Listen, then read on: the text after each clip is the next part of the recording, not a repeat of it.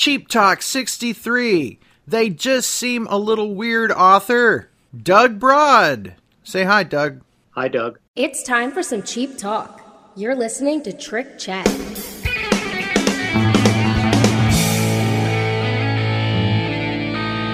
All right, Kiss Army. You wanted the best, you got the best. Now close your eyes. You're about to be podcast.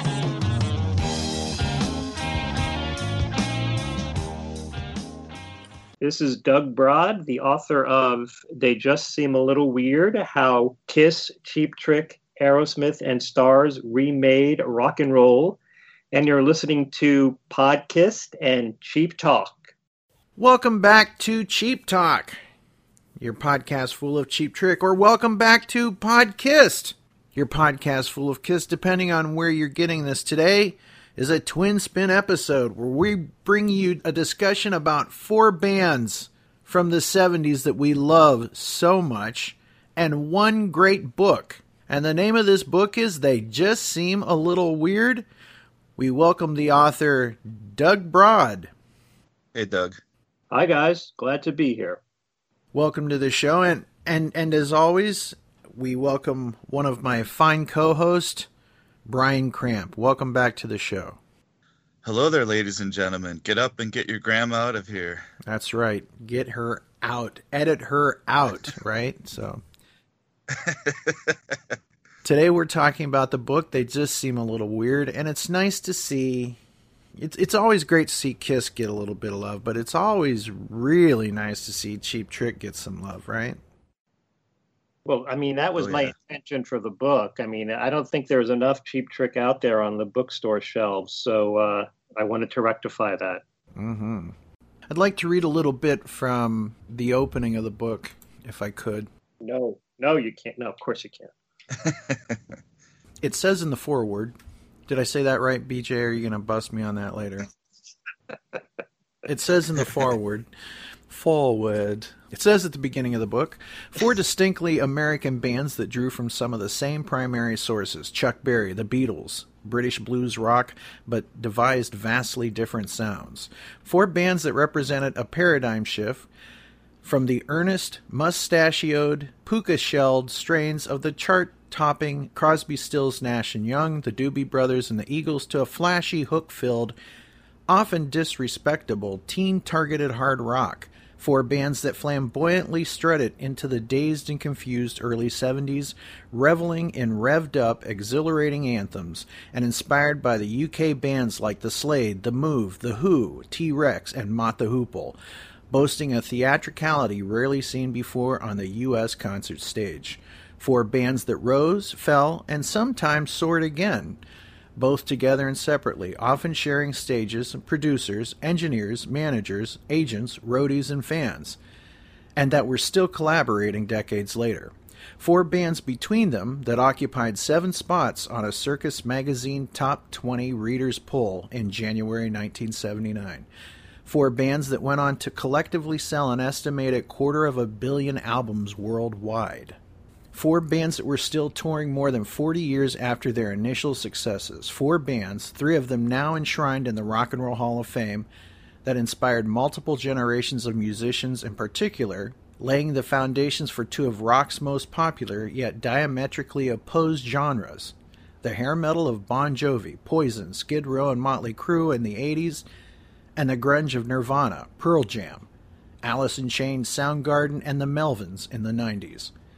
Four bands that showcased a new kind of rock star preening, clowning, sometimes spitting blood and fire, not content just to stand there and play. They brought the celebration to the crowd, encouraging the fans to dream on, surrender, sing it, shout it, tell the world about it, and party every day. That's from the forward of They Just Seem to Be a Little Bit Weird. We are suggesting that you pick it up. If you are a fan of the music of the 70s, especially the hard rock genre, if you are a fan of any of these four bands, Kiss, Cheap Trick, Aerosmith, and Starz, we recommend it highly. And uh, Brian, this is pretty cool, but we're actually mentioned in this book. We're actually uh, recognized as a reference. How cool is that? Yeah, we're a source. Yeah.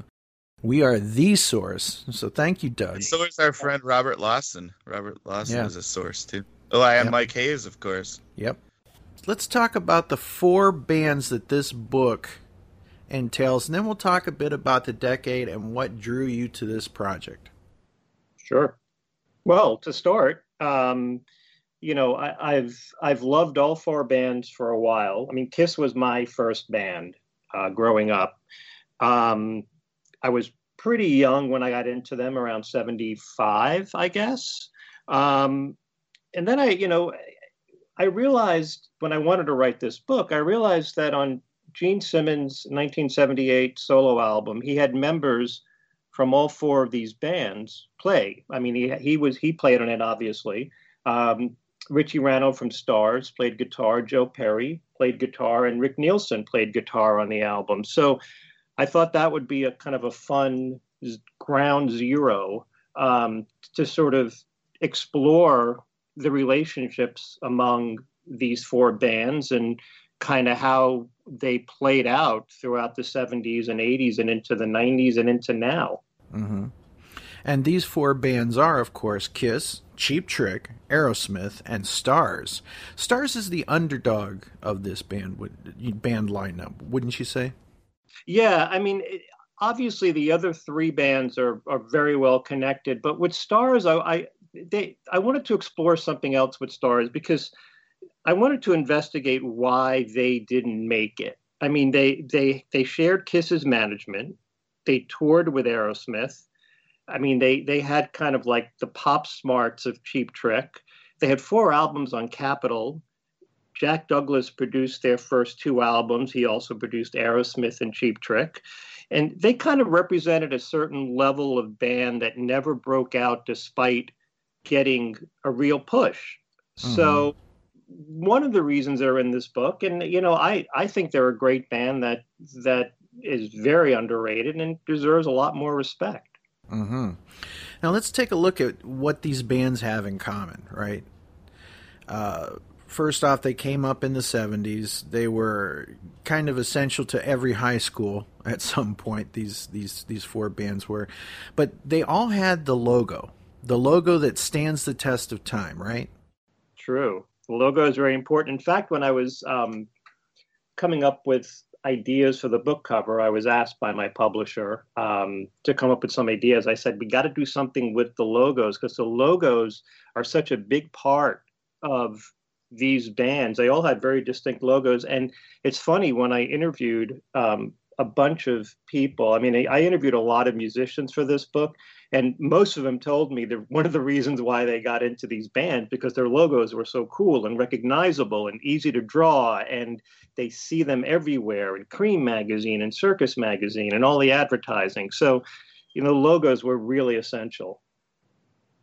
And really, these these four bands that you're concentrating on, uh, they kind of ruled the roost in a way. And then Van Halen appeared, right? And then ACDC really broke. So it was like this was a certain time in the 70s where this was like some of the best stuff you could get if you were into hard rock.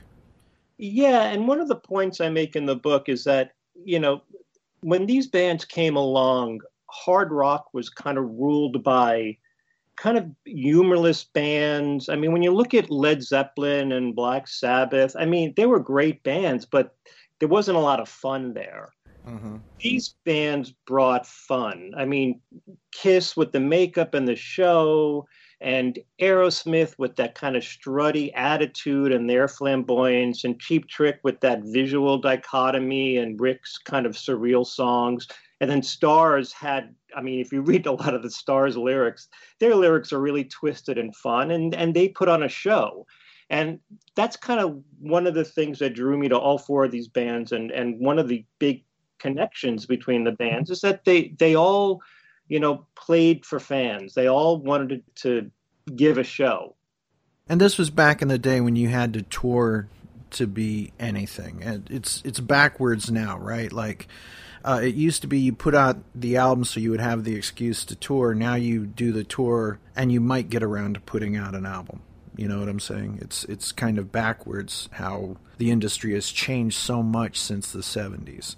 Uh, You know, we, we look back and like you, you you look at the first five or six Cheap Trick albums or Kiss albums, they're pretty much untouchable. You know, as far as like quality.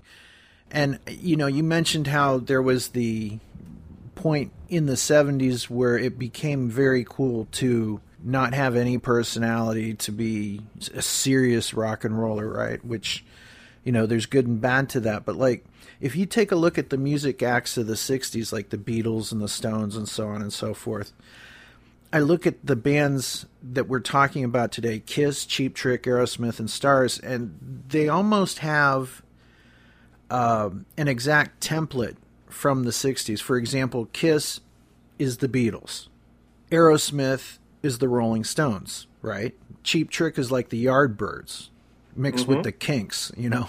I don't know exactly The where Who. we put Starz. Yeah, and the Who as well. So who would be the Starz prototype? Well, that's a good question. I mean, geez, if you go a little later, maybe S- Slade or Sweet, but I don't know. I mean, out of the earlier bands, The Move, but The Move is Cheap Trick as well. So, Yeah, Cheap Trick kind of sops it all up like a sponge.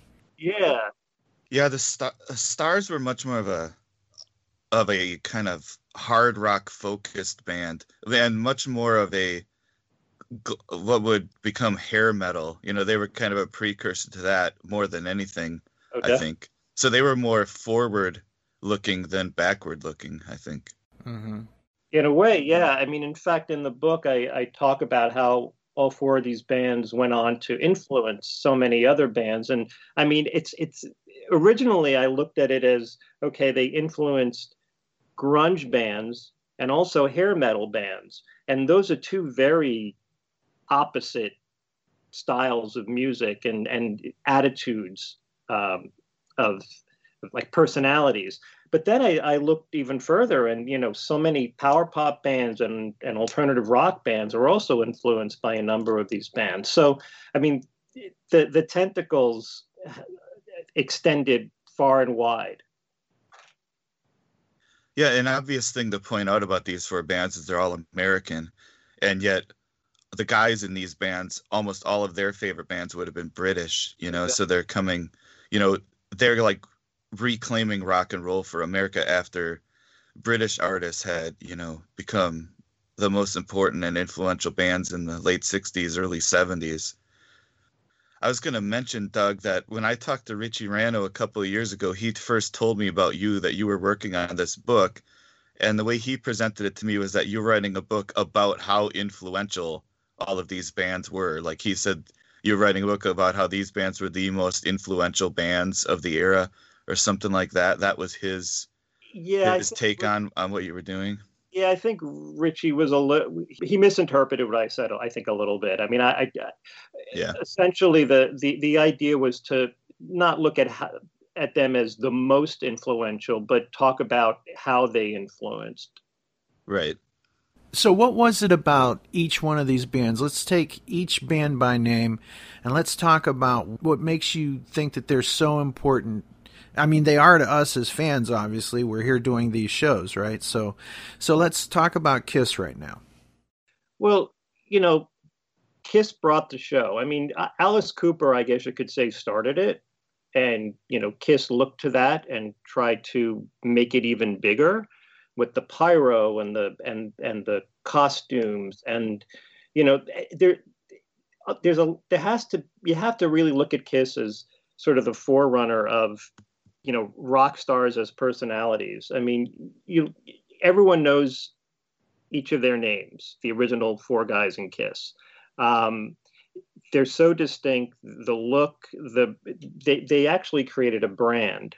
Um, so that's I think that's their kind of lasting contribution to all of this. And you know, um, you look at a band like Cheap Trick, and they really brought humor into rock and roll where it didn't really exist too much.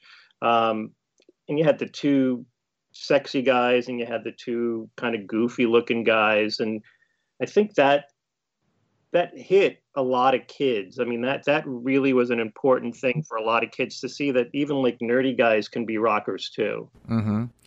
But I do think it's weird that you say that uh, Robin and Tom look nerdy. That's yeah, exactly. Because we know the sexy guys are Rick and Bun.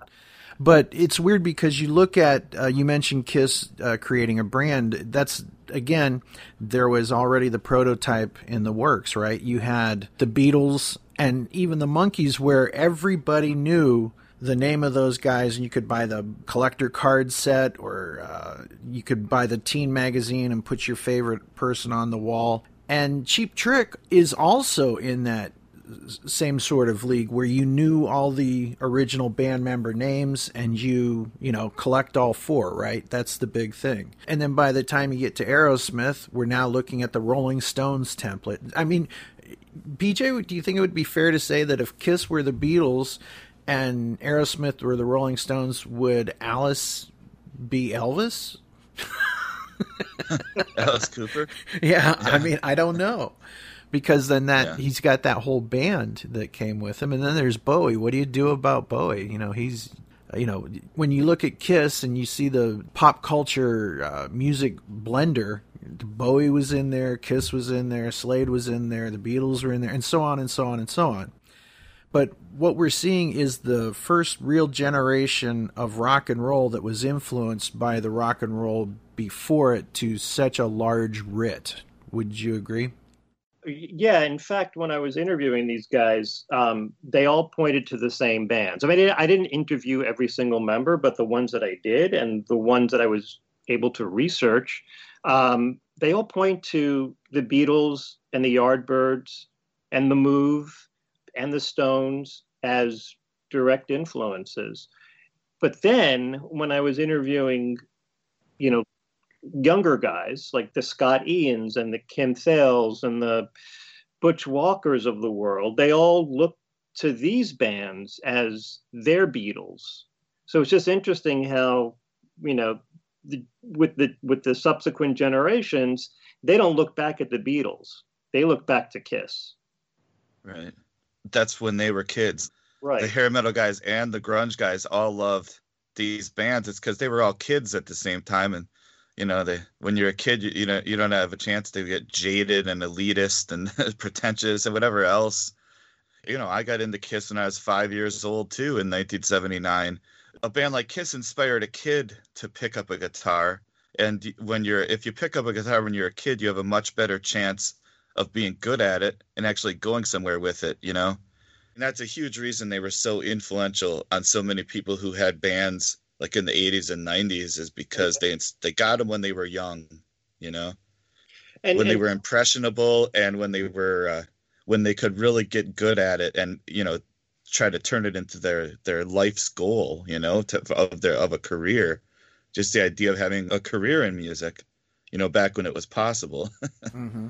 well so many people said to me that the reason why kiss was so influential is that they were so easy to play. And when you're a you know a 13 14 year old picking up an instrument for the first time you want to play stuff that you can learn pretty immediately and, and master pretty immediately. So people were telling me that yeah you know kiss stuff is was fairly easy to play and you know it was something that they could really focus on one thing that I thought was really funny, I, I, spoke with Dale Crover, who was in the Melvins, and or he's in the Melvins, and he told me that his Ed Sullivan, you know, Beatles on Ed Sullivan moment was seeing Kiss on the Paul Lynde Halloween special, which I mm-hmm. thought was pretty amusing. Yeah, makes sense though. it makes perfect sense. Sure. Now, you mentioned that Kiss kind of played a simpler music. You described them in the book as smart guys writing dumb songs for smart people. And also dumb people. Right. I mean, you know.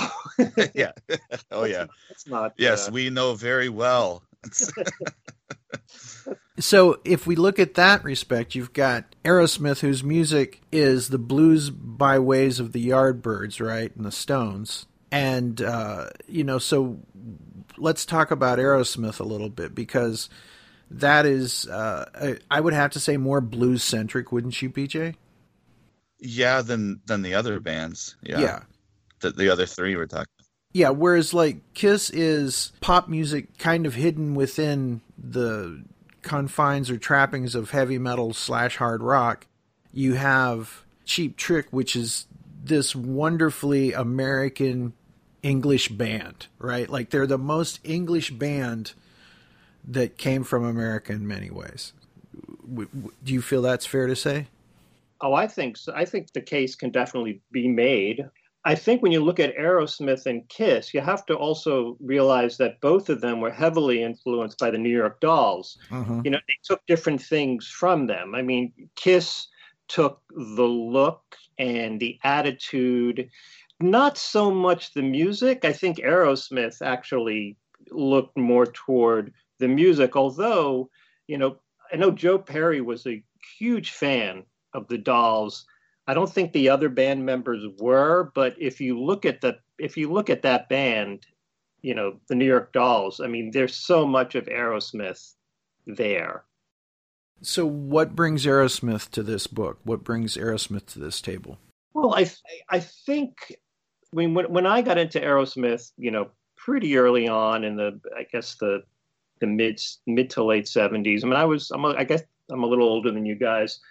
You know, I I saw Aerosmith as sort of the ultimate sort of stereotypical rock stars. I mean, you know, I say in the book if you create if you're creating a rock star in a in a test tube, it's going to look like Steven Tyler because they just have that that that like ultimate rock star, you know, lively on stage, um, anthemic songs, and they just have that kind of feel about them, that vibe, and that's what I try to get in the book. I tried to to, to show how these four bands had this extraordinary personality, um, and look at how they were connected. And you know, there were so many connections between Aerosmith and these other bands. So that's kind of why they're there. Mm-hmm. And it's weird. Out of the three bands, I've always felt like Kiss and Cheap Trick kind of got along, but I don't know that it's that way with Aerosmith with everybody else. Yeah, that's that's something that I discovered in the book as well. I mean, you know, there was an Aerosmith Kiss rivalry, and and I get I get into it in the book. You know, they they played early on in '74. They did two shows together, um, and you know, Aerosmith were kind of um, intimidated by Kiss. Not so much the music, which you know Joe Perry has said is you know just kind of like this blunt, kind of obvious but pretty cool rock and roll.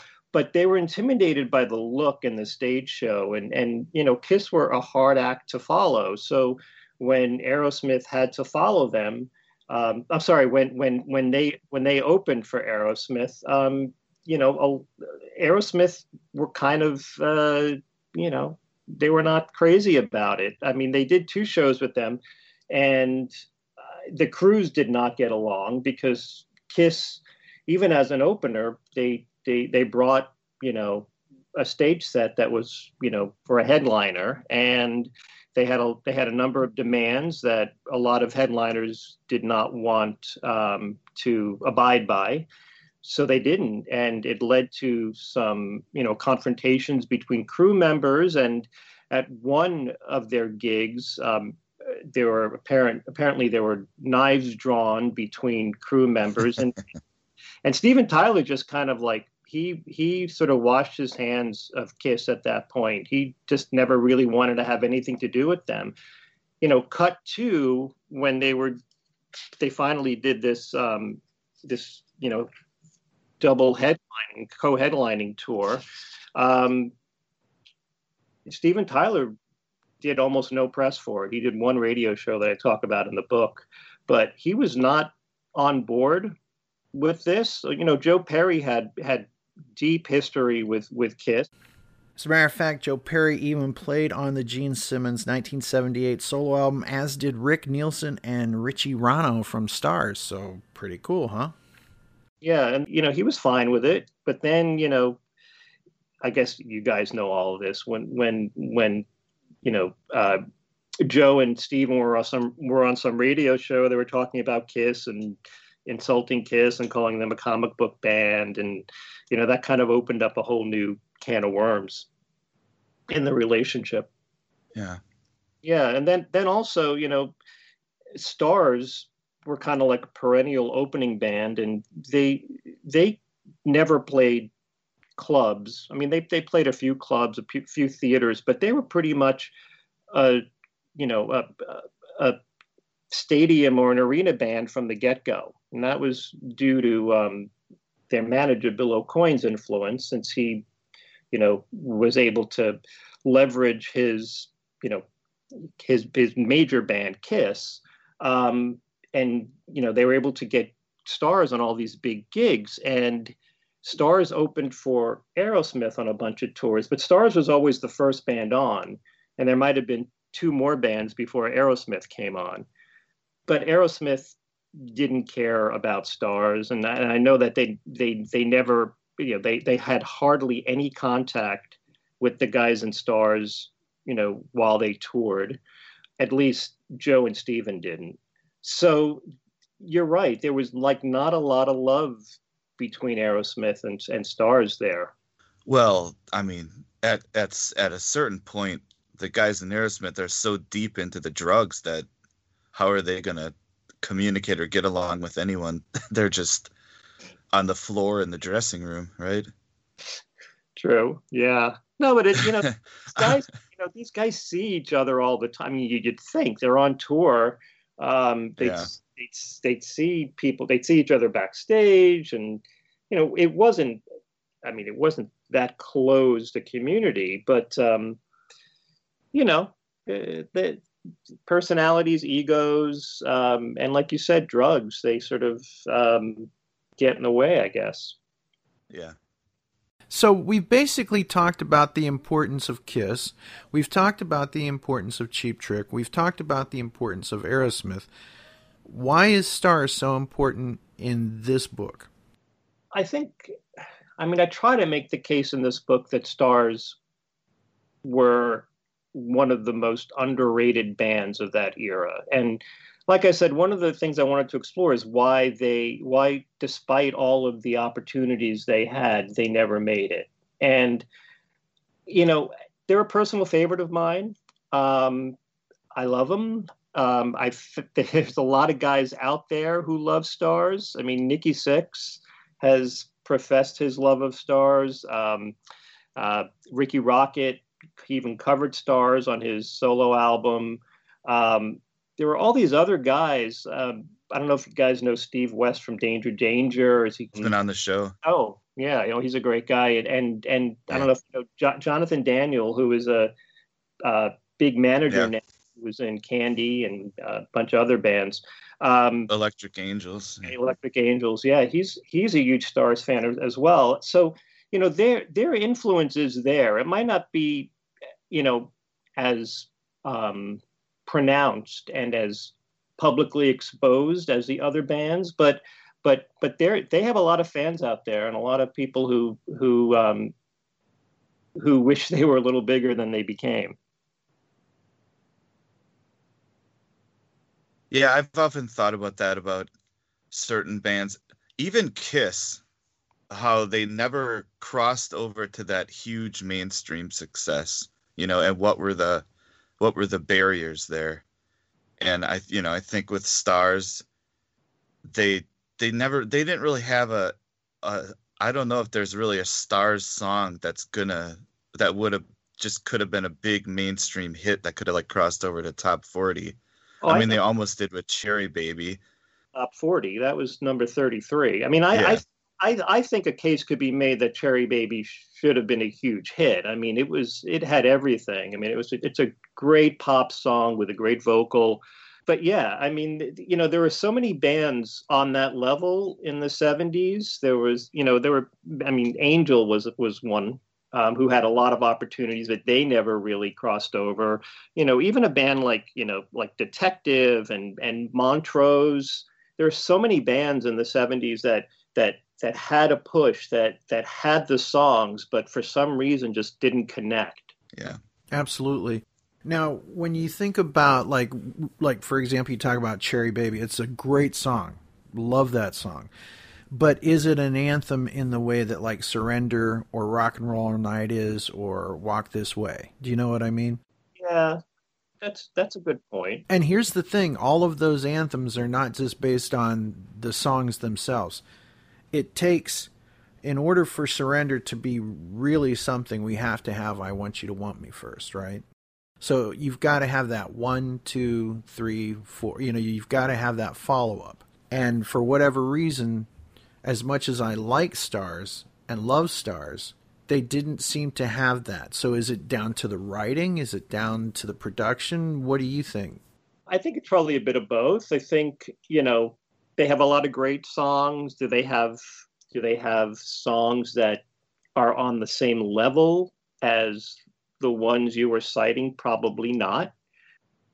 It's funny, they also have a song, uh, Rock Six Times, that references Aerosmith's Walk This Way, which is kind of similar to what uh, Cheap Trick do with Surrender um, and Kiss. Mm-hmm.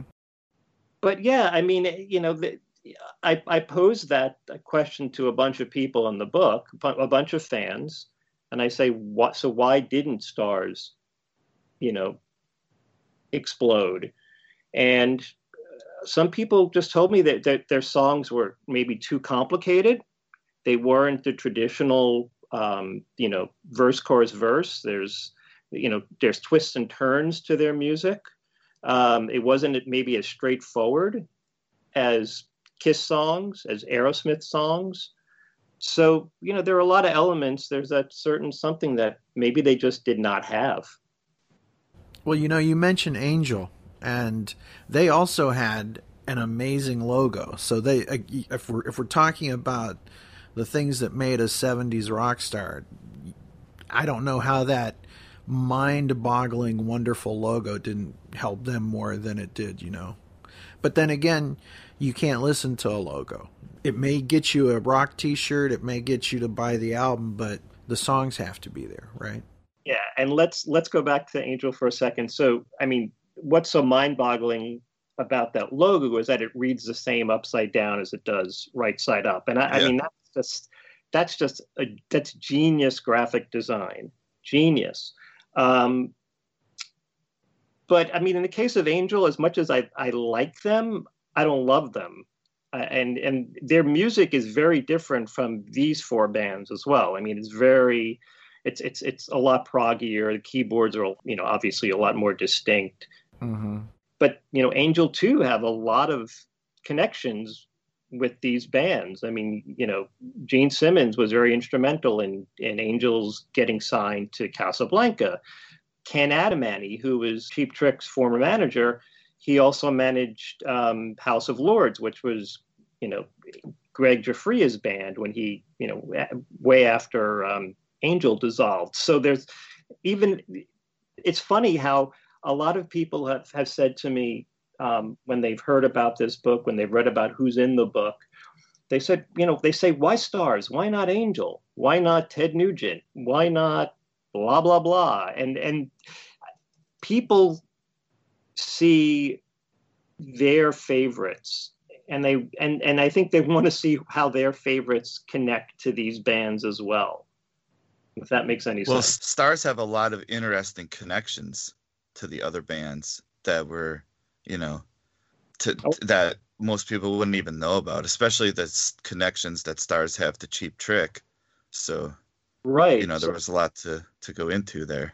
Yeah, early on, you know, even bef- before Starz were Starz, even before you know, Starz came from um, the band Looking Glass, which I, I am sure you guys know, but many listeners yeah. not know that, who had a hit with Brandy, You're a Fine Girl, in 73. And um,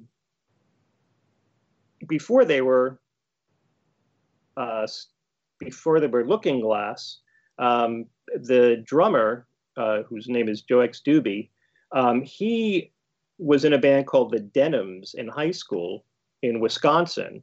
And Ken Adamany, who's Cheap Trick's former manager, booked their shows.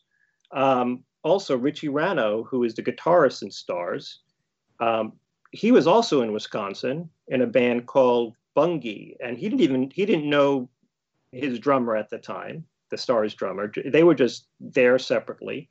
They were both, you know, teenagers. And Richie, uh, Richie's band Bungie was also booked by Ken Adamany. In fact, his band Bungie played on a bill with Fuse at the University of Wisconsin in Oshkosh in you know in the late 60s or maybe 70 i'm not quite sure what the date was so there are lots of connections that predate even Starz being a band yeah at the nashville rock pod expo a couple years ago i had this plan to just we have had a bunch of be- of guests there from different bands and i had the plan to just ask them all about cheap trick if they have any stories about cheap trick and so i sat down with joe and Brendan Harkin and I asked them that question, and Joe's like, "Yeah, I was in a band that was managed by Ken Adamany," and I was like, "That's insane," you know. I had no idea. So he talked about that on an old episode of the podcast. Right. Yeah. So you know, Starz had had lots of connections, and then Starz and and Kiss obviously had the connection with with um, Bill Aucoin. They were the second band signed to Aucoin Management, but here's the i mean and this is the something i get into the book as well it's it's like Starz despite being bill's second band never really had much of a connection to kiss at least playing shows and that's one thing a lot of people have asked me why has why didn't Starz open for kiss it would seem natural and i get into that a little bit in the book and you know i get a lot of different responses from different people and one of them, one of the responses is, well, you know, you can't have the same manager, you know, for both bands because what if, you know, what if one band's unhappy about something? There's kind of a conflict of interest. But then, you know, when you think back and you think that, oh, well, Piper, which was an Aucoin band, opened for Kiss, and New England, which was an Aucoin band, opened for Kiss, that kind of puts the kibosh on that reasoning a little bit. And I try to explore you know why Kiss and Starz never really came up together as a unit. And I think it's just that despite some of the guys in Starz helping Kiss out with, you know, demos and such, I don't think Kiss was a huge fan of Starz being on the Aucoin roster. You know, I think I think Paul and Gene, at, at least Paul has said this. Paul said this in his in his um, in his memoir. He said that Bill would just sign these bands and give them a logo and copy Kiss. And that was kind of their attitude. Right. Yeah, because uh, we've definitely heard at times where Kiss eventually got to a point where they felt like Bill was cheating on them, if you will. Like, uh, we're supposed to be your number one priority. Right. Right. And that's, yeah, that's kind of what I, when I spoke to Paul, that's kind of the, the, the gist I got from him, and um, and I think the guys in Starz they they wanted to they wanted the distance from Kiss. I don't think they wanted to be seen as they didn't want to be seen as Little Kiss or Mini Kiss. They wanted their own identity. And it's funny. At one point, Richie Ranno told me, you know, sure, you know, we could have maybe opened for Kiss, but we opened for Aerosmith. Oh, Aerosmith were the biggest band at the time, aside from Kiss. So probably, he said, probably Kiss would have treated us nicer. You know, they would have been nicer to us. But you know, Aerosmith and Kiss, it's it's two of this two sides of the same coin.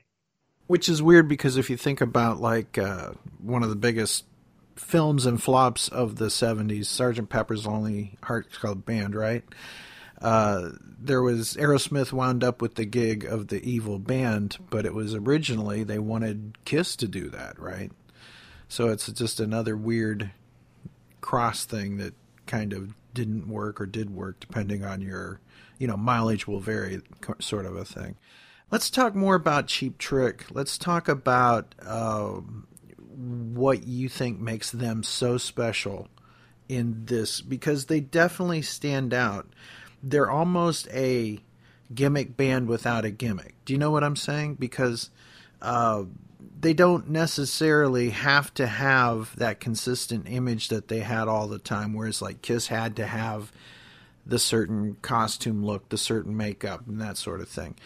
Uh, Cheap Trick's gimmick, if you will, was them. It was them, but I mean, gosh, if you really look at them as a gimmick, the gimmick was that they were extraordinary players and Robin was one of the is one of the greatest singers ever in rock and roll. So it's like the quality of that band was so is so high and was so high at the time. I mean, you know, you look at I don't know if you I'm sure you guys saw the the Don Kirshner performance and yes.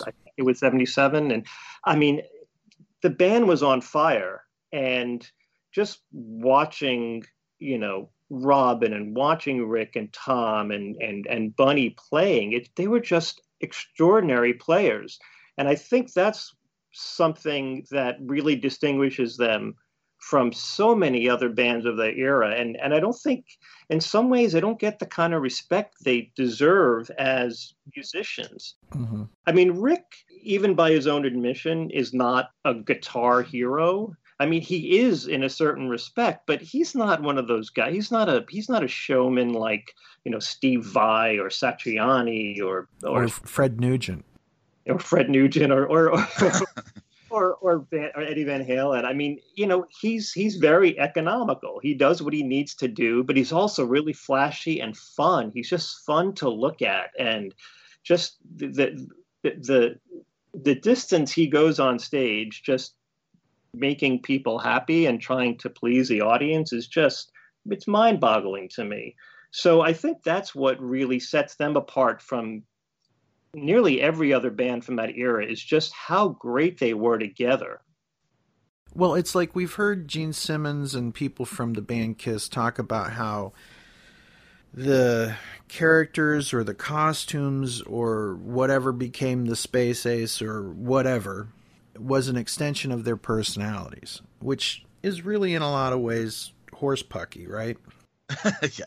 But but Cheap Trick on the other hand, they're over the top, you know, personifications or or whatever. Like like they didn't have to put on like an hour's worth of makeup and uh, elaborate costumes. Rick made a fucking sweater look cool. And there's only been a couple people that make nerdism look as cool as Rick Nielsen did, and that's Mr. Rogers and Pee Wee Herman. I mean, mm-hmm. he's the only one that could pull that off, other than you can look across the pond at uh, Angus Young, right? Who is, again, kind of a variation on a theme, both uh, school kids, if you will, you know, mm-hmm. being brats and rocking out.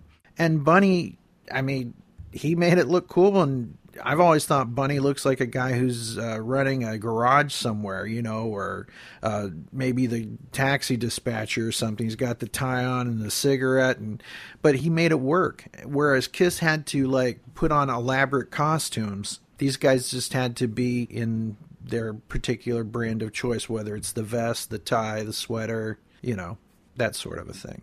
The one thing about Bunny that always kind of um, amazed me was that he was able to play while constantly smoking a cigarette, at least back in the day. And I asked him when I interviewed him, I asked him, so how did you, how do you do that? I mean, I've, I've smoked cigarettes in the past, but, and you know, it's, it's hard to even do anything while smoking a cigarette. Um, at least for me. And he said, well, you know, you, you just, you're not inhaling. You're just like, you're just taking taking it in, but you're blowing it out. So he's not his lung capacity, I guess, is not being affected while he's drumming. But man, the visual of that, seeing a guy smoking a cigarette while he's playing drums, I just, eh, to me, it always amazed me. Ken was saying that Cheap Trick didn't have a gimmick. And I think the gimmick of Cheap Trick was that they were a satire of having a gimmick. So you know that was their gimmick was they were sat, it was a satire of all of that. They were kind of a parody or uh, you know taking the piss out of it kind of i think. Mm-hmm. you know a lot of cheap tricks uh, look was a more out of necessity. It was very convenient you know? Like bunny carlos he has a certain look whether he has long hair or not you know? So yeah. like and rick nielsen you know there's a certain reason he has a hat he has a hat on so you know, there's, there's there's necessity behind how their image developed at the same time. But they, you know, they took what they had to work with and made it something really special, you know. Mm-hmm. Yeah, well, one of the things that Rick told me is that you know he, he it wasn't really a, con- a conscious effort to look different, but he didn't want to play into the rock and roll cliches. I mean, the way he looked, I mean, he, he he once said to me, and this is I don't know if it's in the book, but I interviewed him a couple of times, a number of times, and he said he always hated watching guitarists make guitar face when they were playing. that's one of the things he wanted to avoid. And you know, back in back then, the there there was some satirical rock and roll. I mean, you look at bands like the Tubes and Sparks, um, but none of them were as uh, accessible. I mean, Cheap Trick were really accessible, and you know, there's something you, you can't really diminish the fact that they had two beautiful men in that band. I mean, you know, Rick and Bun. Rick and you know, uh, Tom and Robin, they were they were huge heartthrobs back in the day, and they still are. I mean, you know, so eh, I don't think we can diminish their role either. Right. Well, you know what really sets Cheap Trick apart from the other three bands that you write about is that Cheap Trick straddled the line between new wave and punk and all the things that you know started taking over in the late 70s cheap trick were able to ride that wave to a certain extent where the other bands were not you know? Yeah i think when when you look at well kiss tried. I mean yeah. Kiss with kiss kiss is a really interesting you know uh experiment. I mean they they started off being kiss and then with with Dynasty, or at least with I Was Made for Loving You, they they took a little bit of a left turn and made a disco song, which I happen to love. I have no problem with that song whatsoever.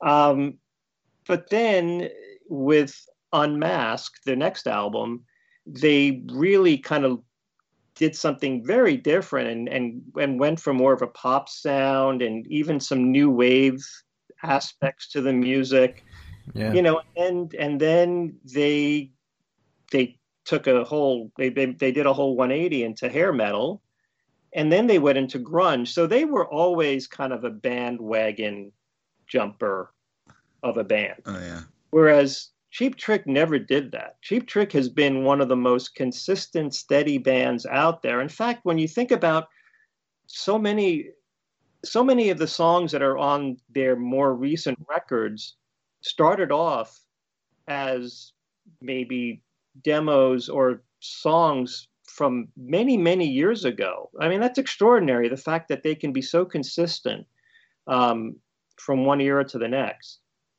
yeah yeah it's weird you mentioned kiss doing like a uh, new wave stuff right you listen to a song like naked city and it's pretty much a police song from its uh, bass and drums kind of work up. You know what I mean, Brian? It's a great song. Yeah, it is. it doesn't matter that it doesn't sound like quote unquote Kiss, you know, to me. I would love to have heard uh, the police do Naked City. I would just love to hear it.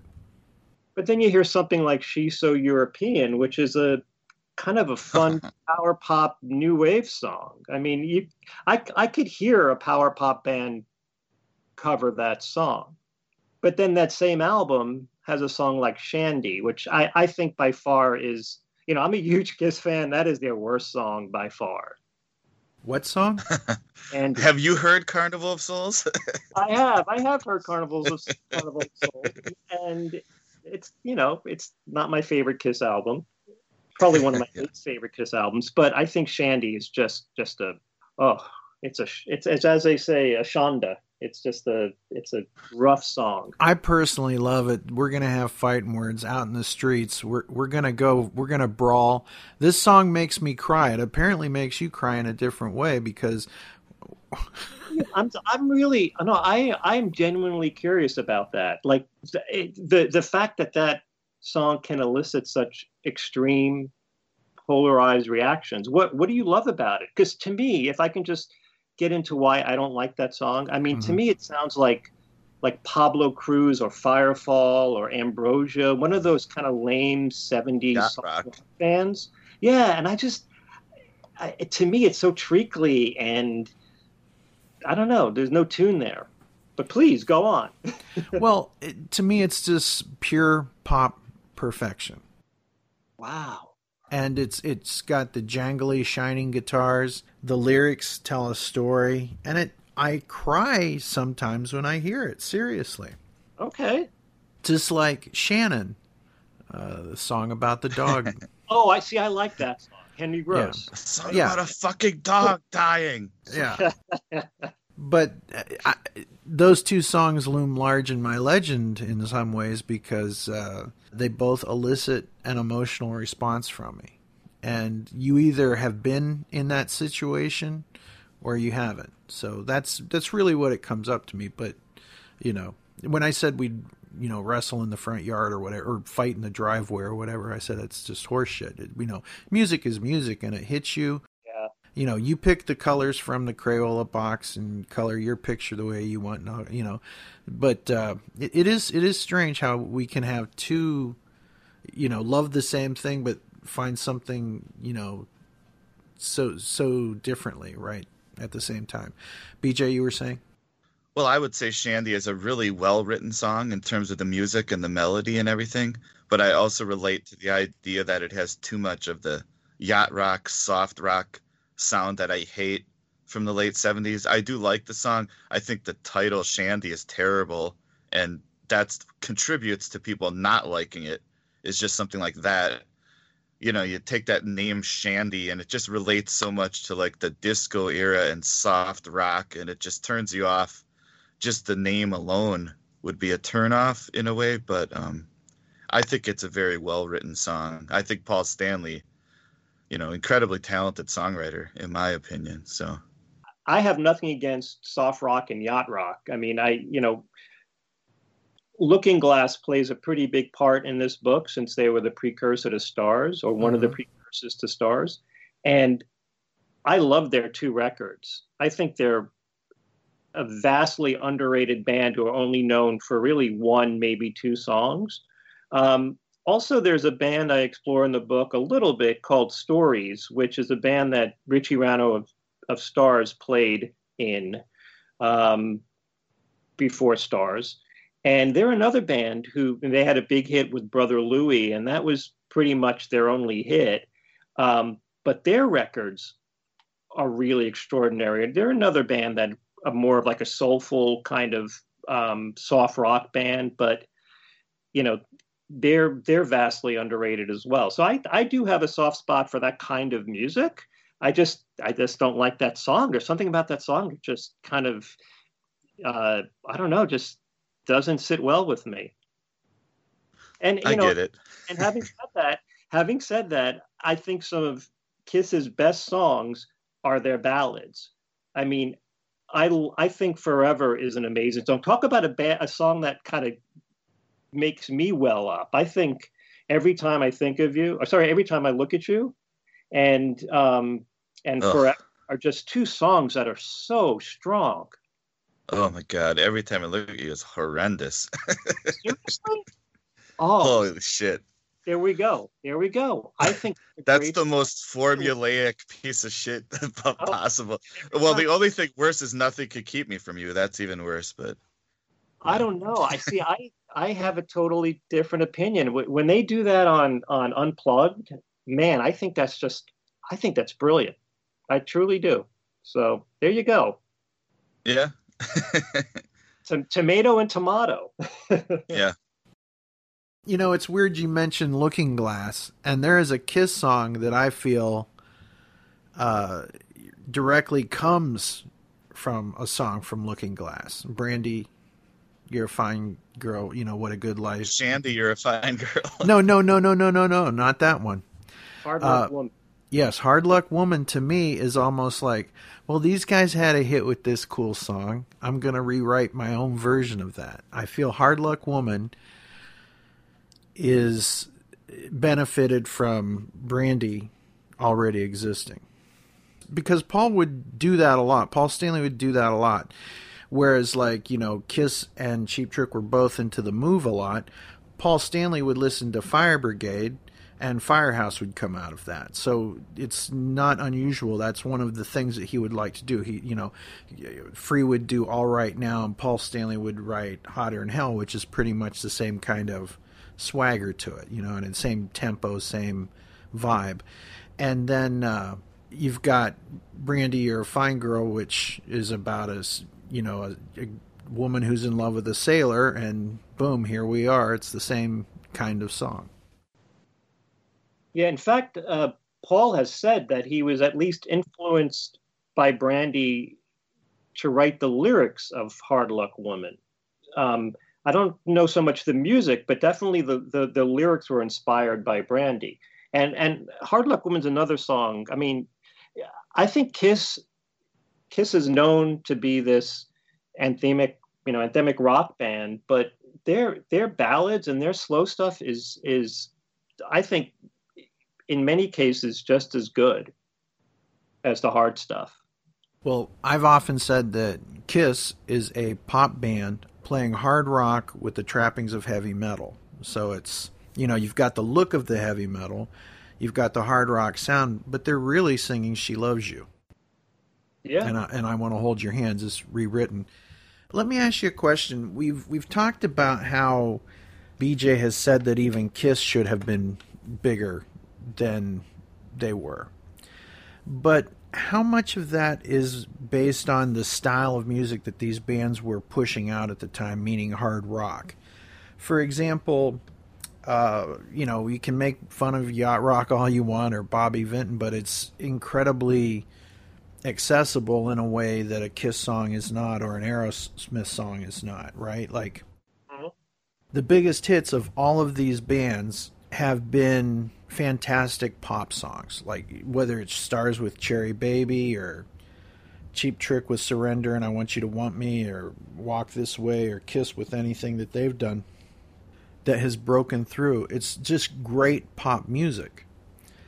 Do you feel that the fact that they were just thought of as, oh, that's hard rock, that's not for me?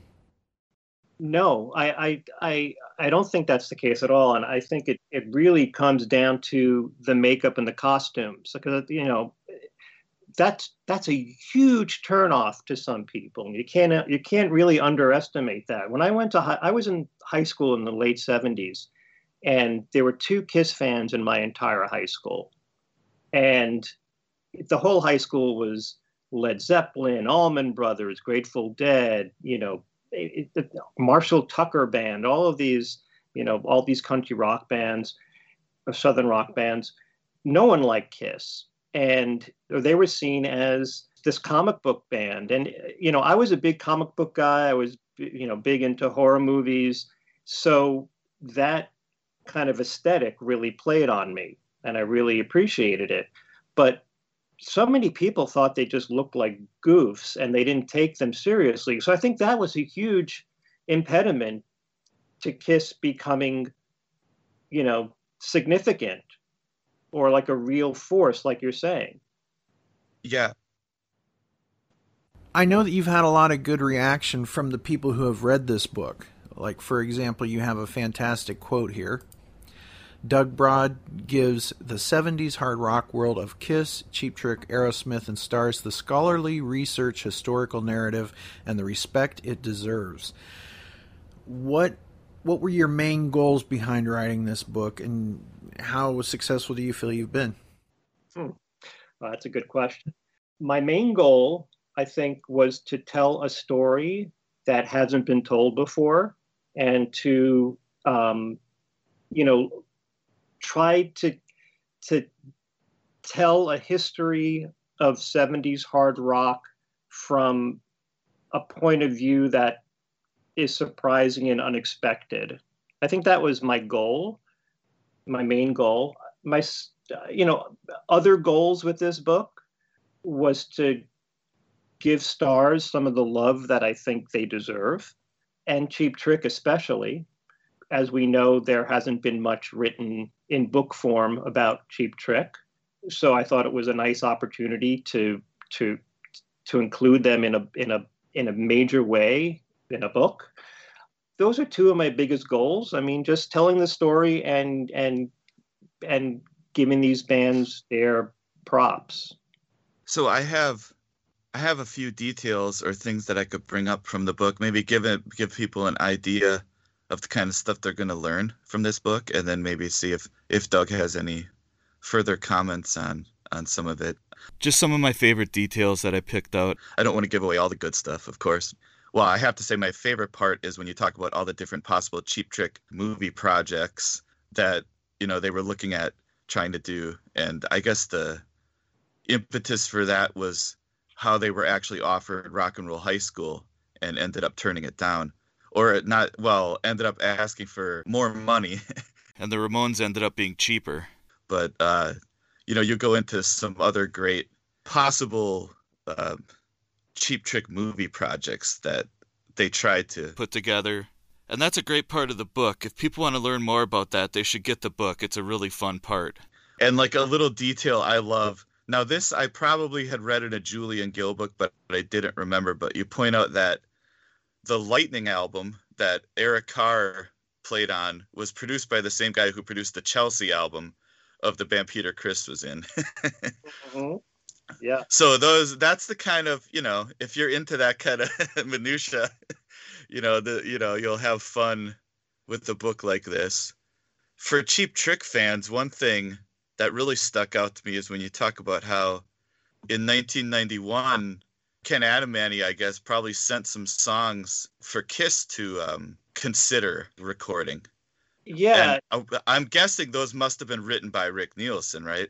Yeah, it's funny, you know. One thing I get into in the book, and Ken was very helpful about this, is that there was a lot of back and forth between Kiss and Cheap Trick in terms of songwriting. You know, Gene Gene loves the band and Paul does too. I mean, they and and obviously Ace does because Robin sings on Ace's new album. I mean, th- th- these bands love each other, but especially Kiss loving Cheap Trick is eh, that's that's that's a big thing. So you know, Gene would offer songs to Cheap Trick, you know, in demo form, stuff that. He, stuff that he ended up giving to other bands eventually, but he would offer bands to to to Ken Adamany and say, you know, the, these things will put cheap trick back on the charts and yeah sure you know.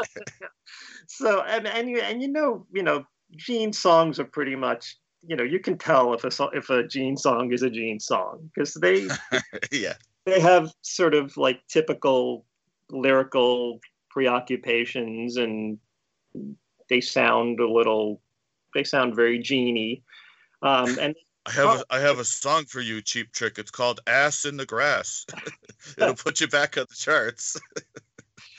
but um, you know, at, at the same but at, at, the, at the same time, um, Rick wasn't shy about sending, you know, Kiss a couple of songs.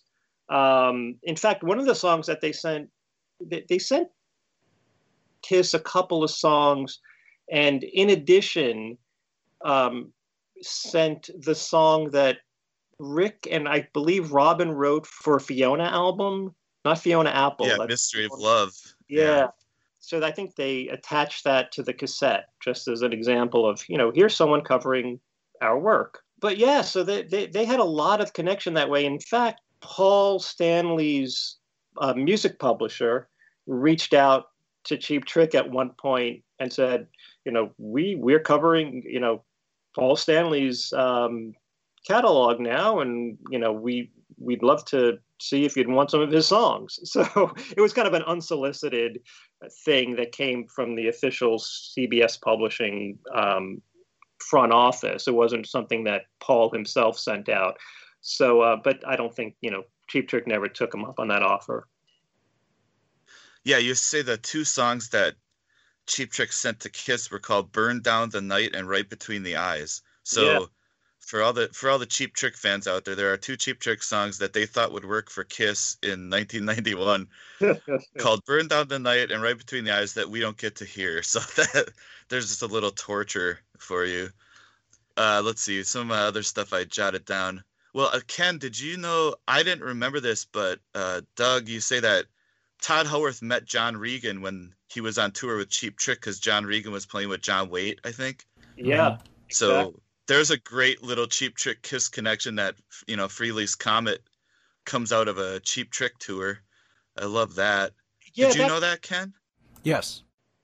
Yeah, I didn't remember that, but that's that's great. one- That's one of the things that after I wrote the book, or while I was writing the book, I you know there was so much there was there was so much of a butterfly effect Yeah, right. these four bands because that yeah it was because of of Todd meeting John while they were on tour together that Todd became part of um, Frehley's Comet. Also, when you look at um, you know Desmond Child, who was a huge part of Kiss's resurrection, if you will. Um, you know, he wrote "I Was Made for Loving You," and then he wrote a lot of their songs during the, or a number of their songs during the um, the, the the makeup-free days. Um, his collaboration with Paul Stanley led directly to Desmond working with Bon Jovi, which led directly to Desmond working with Aerosmith and his revitalizing their career. So, right. and then there's also this. I get into the book in in some depth. Um, Richie Ranno of Starz um, bought the contents of of two storage units that Bill Aucoin had, and in in these units there were um, pieces of Kiss memorabilia, and Yeah. Rich became Richie began a business, you know, selling memorabilia, and he started the East Coast or New Jersey, New York uh, Kiss Expos, which, from from what he tells me, um, Kiss were very influenced by these conventions to start to create their own, and they had the official Kiss conventions.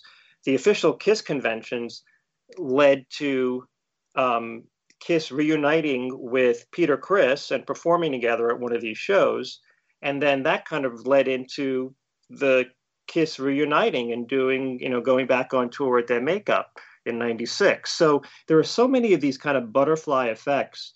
And that, that the Todd Howarth, um, um, John Regan one was, was, was one. And there was a connection there also with Magic Christian because Magic Christian, um, he knew Todd and, and he also played with uh, Mark St. John in a band and Mark St. John was guitarist for Kiss. So there are a lot of these um, interconnections that are really kind of subtle and sort of deep in the background, which I, I hoped I was able to, uh, to, to to put in context here.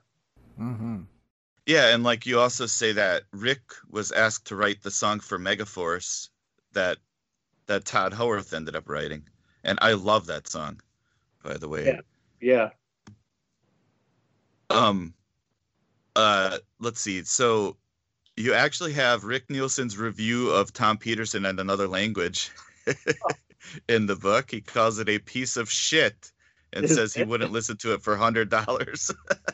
so that Yeah. was that's that's one thing that you know when I was doing research for this book, you know, Rick Rick is a really fun interview. I mean, it, one of the things that that I think frustrated a lot of people early on was that Rick was he joked around in a lot of interviews and and and didn't Yeah. always tell the full truth and exaggerated a lot and just kind of took the piss out of journalists. Um, but you go back and you read some of his interviews and you listen to some of them and he's really i mean he's really honest. He just doesn't he doesn't care which is refreshing.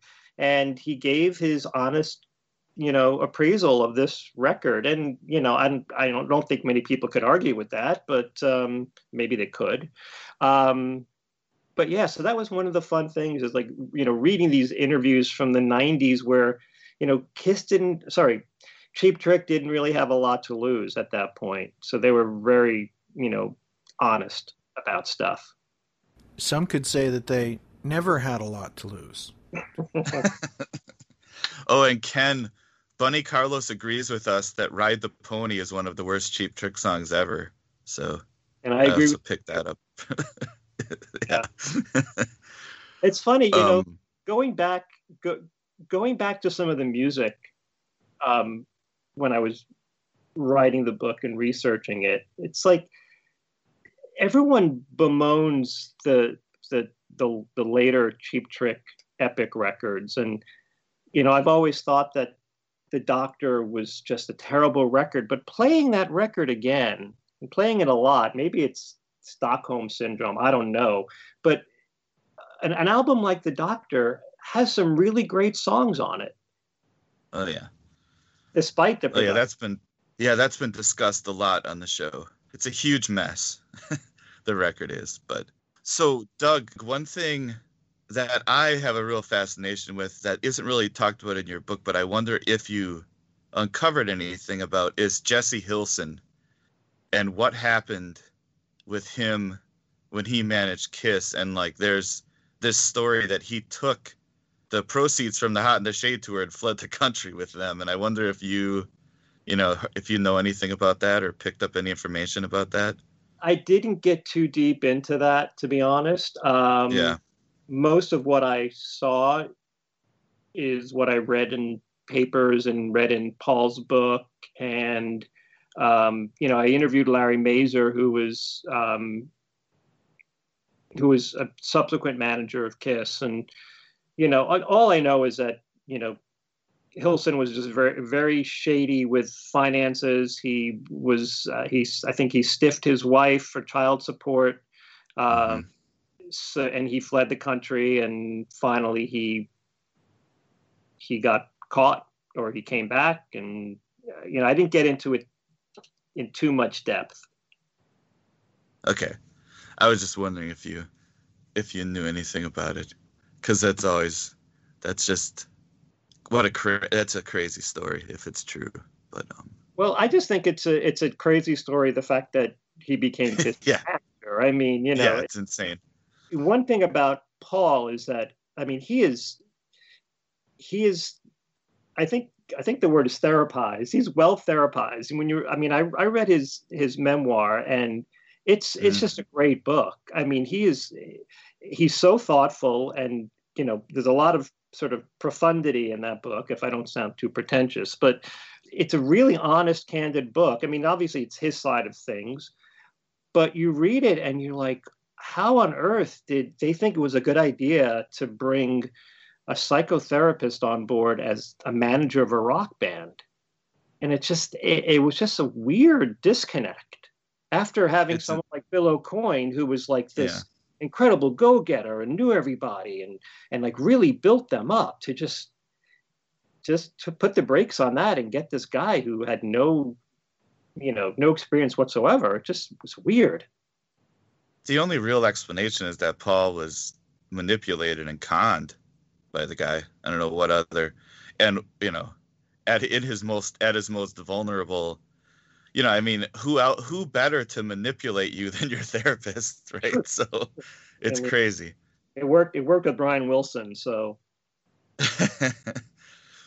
yeah, I wrote about Paul. My big problem with Paul's book is that he makes he justifies all of his own behavior with by talking about his problems and his you know his his ear and his how his dad treated him and he's got he's got a lot of excuses for his own mistakes but then everybody else's mistakes are their fault and he doesn't he you know he doesn't say oh well maybe maybe asa peter had similar kind of issues that you know led to them having problems no it's all on them right. but for him he can justify everything with his problems. So that's what I took away from his book is that he has no he doesn't seem to have a lot of empathy for other people who might have similar issues that lead them to have destructive behavior or whatever. So that's that's a fair point.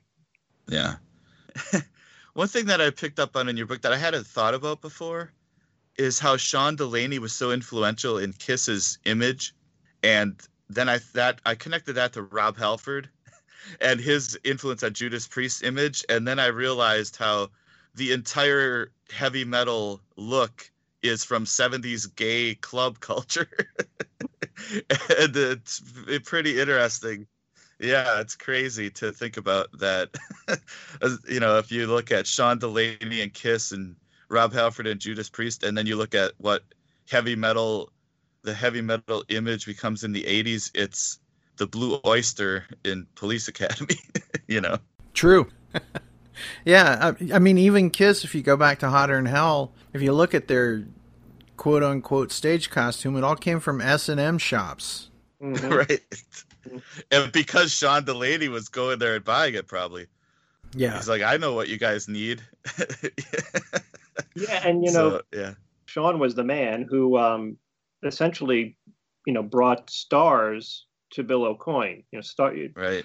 Sean Delaney was Bill Aucoin's lover, and um, he was also obviously instrumental in in working on Kiss's choreography, their costuming, help with the makeup.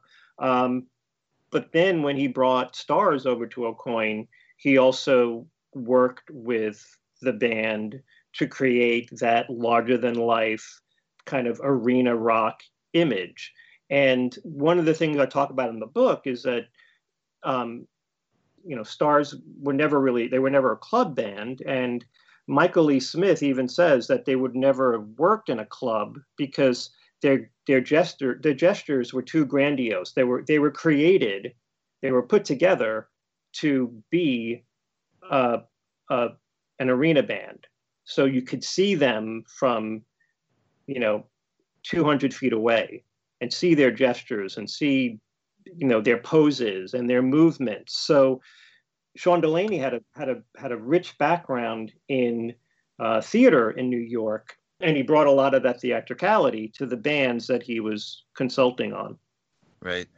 Yeah, to me it was always weird that like people could look at Queen and have some sort of bias against them. And yet you look at Kiss and there's guys pretty much in overglorified drag. You know what I'm talking about? Mm-hmm. Very strange. Well, Very nobody strange. knew. Nobody knew in the 80s, but now we can look back and realize that the whole heavy metal in leather thing comes from gay clubs, right? That's where it comes from. If you trace it to its origin. So, you know, that's just it's it's funny. It's a it's just a very interesting dynamic there, I thought. Indeed. So, this book documents what was going on in that 70s hard rock scene this book documents a lot of the things that you love about these four bands. If you're a Cheap Trick fan, you're going to want to pick this up. If you're a Kiss fan, you're going to want to pick this up, and so on and so on. If you're a Starz fan, you really want to pick this up because, you know, by the way, uh, Angel's looking at you over in the corner. They're making eyes at you. They're probably thinking they, we should have been in that book. You know what I mean? Well, I'll tell you this. I actually I I met uh, Frank and Punky at a Kiss convention in New Jersey. Like must have been probably going on like two years ago, a year and a half ago, and wanting to interview them for the book. Um, and they said, sure, talk to our manager. And I talked to their manager and I gave them my card and never heard from them. So um, I, th- I think I think you're right. I think it might have been a little bit like you know they may be saying why Starz, why not us? Um, but um, you know, they're still in the book. I still like them. Mm-hmm. They do figure into the story pretty prominently at some junctures. So, um, yeah. Very good. Closing thoughts, Brian Cramp? Uh, I really enjoyed this book, but I'm definitely part of the hard rock cult. I think that's kind of what it's about is that, um, especially in the 70s, hard rock is kind of a cult genre. Then in the 80s, you know, kind of took over for a while. And then I mean, really, these bands were a template for a lot of the bands that were, you know, a huge success for a short period in the 80s. And, you know, Starz probably ahead of their time more than anything because so many bands that were popular in the 80s looked and sounded a lot like Starz. So, mm-hmm. yeah. It's amazing because I remember quite vividly that when hair metal was the big thing, right? Mm-hmm. That all of a sudden Led Zeppelin weren't cool. All of a sudden Kiss weren't cool. You know, all of the bands from the 70s were thought to be the old school.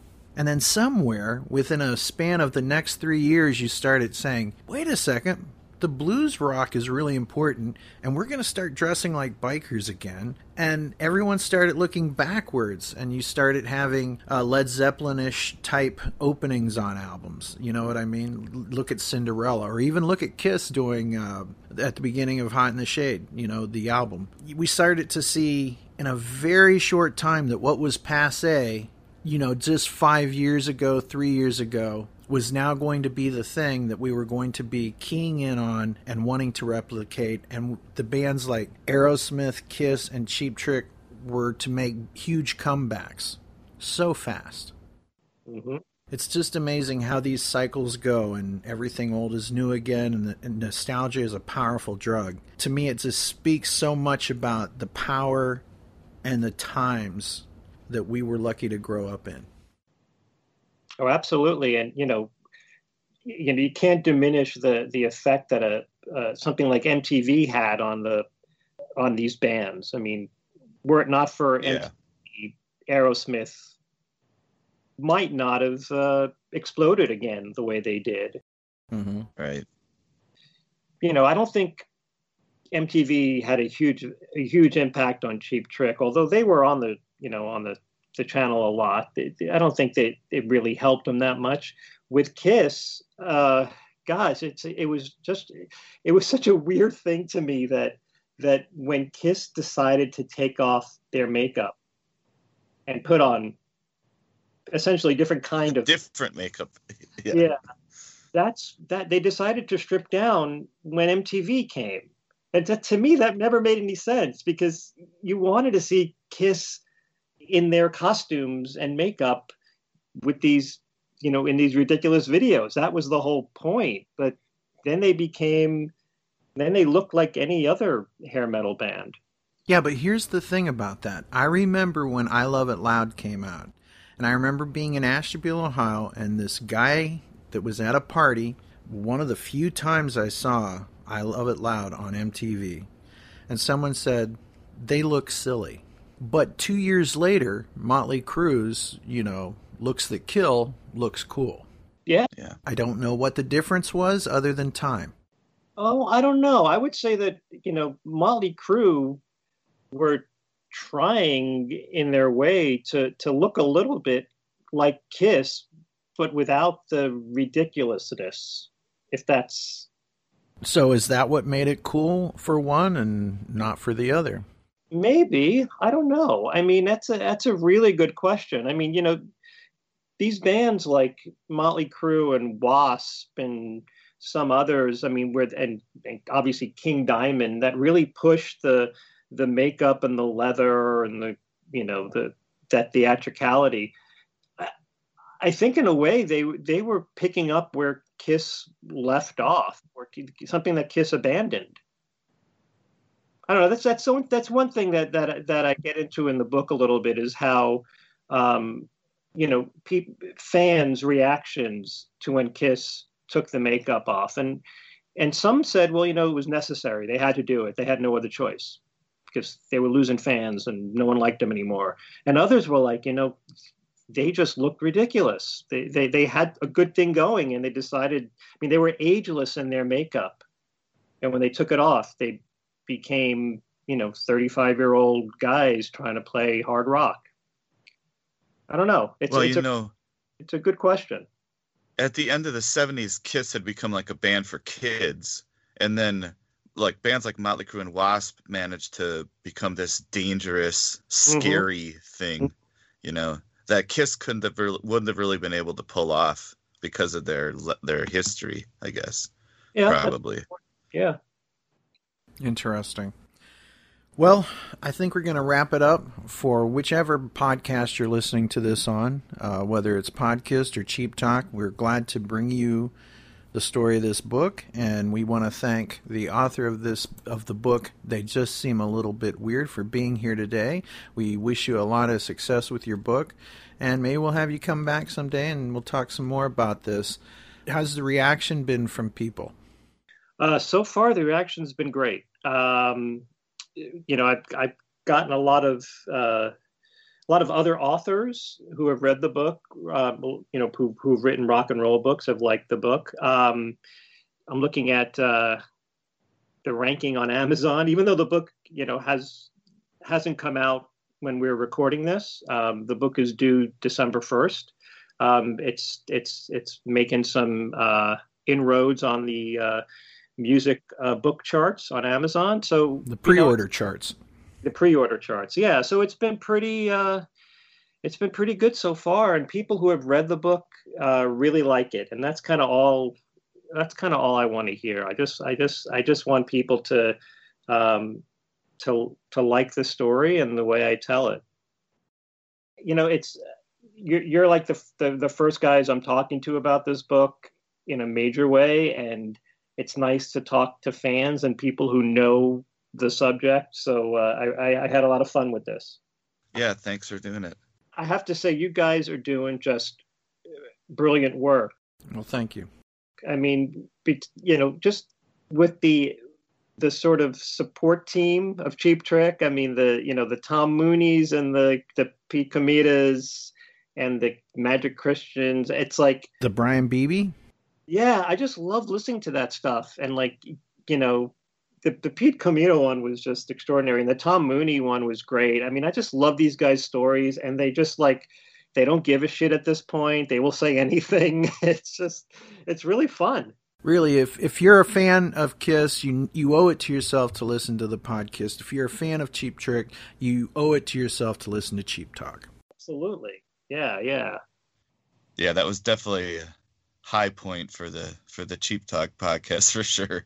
Oh yeah, and I just his whole you know his connections with Tom Petersson afterward, and just it just it's just great. It's just great storytelling, and it's just great information.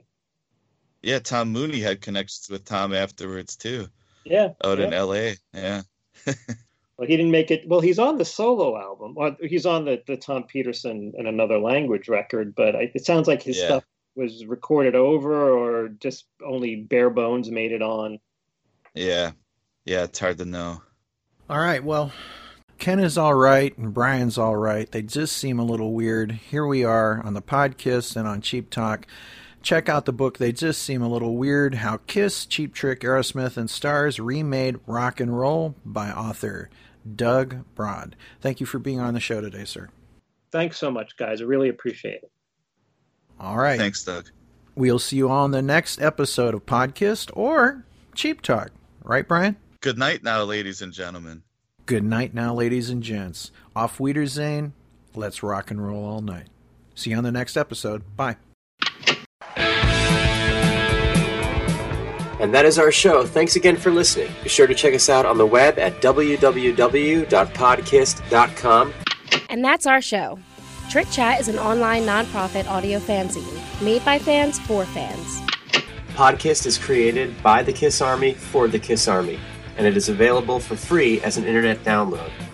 Any samples of music or interviews heard remain property of their owners. We are not related to Cheap Trick or any of their members, past or present.